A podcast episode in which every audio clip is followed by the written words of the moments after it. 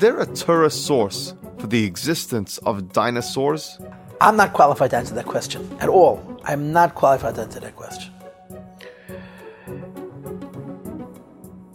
The Rebbe, in his letters, makes it clear that it is his position that the world is literally as old as the biblical chronology allow for.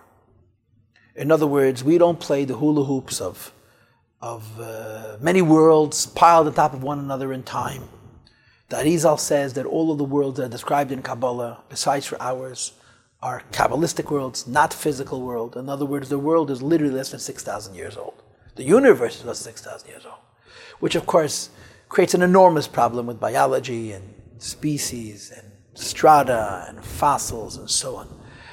When the Rebbe addressed this question, he never explained the biblical version of history scientifically.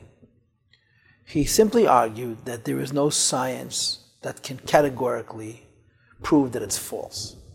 That nothing science says can say that this is absolute proof to what the Torah says is false.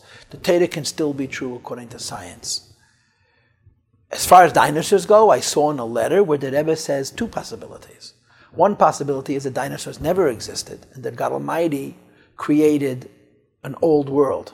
The Torah says that the moment of creation the world was complete.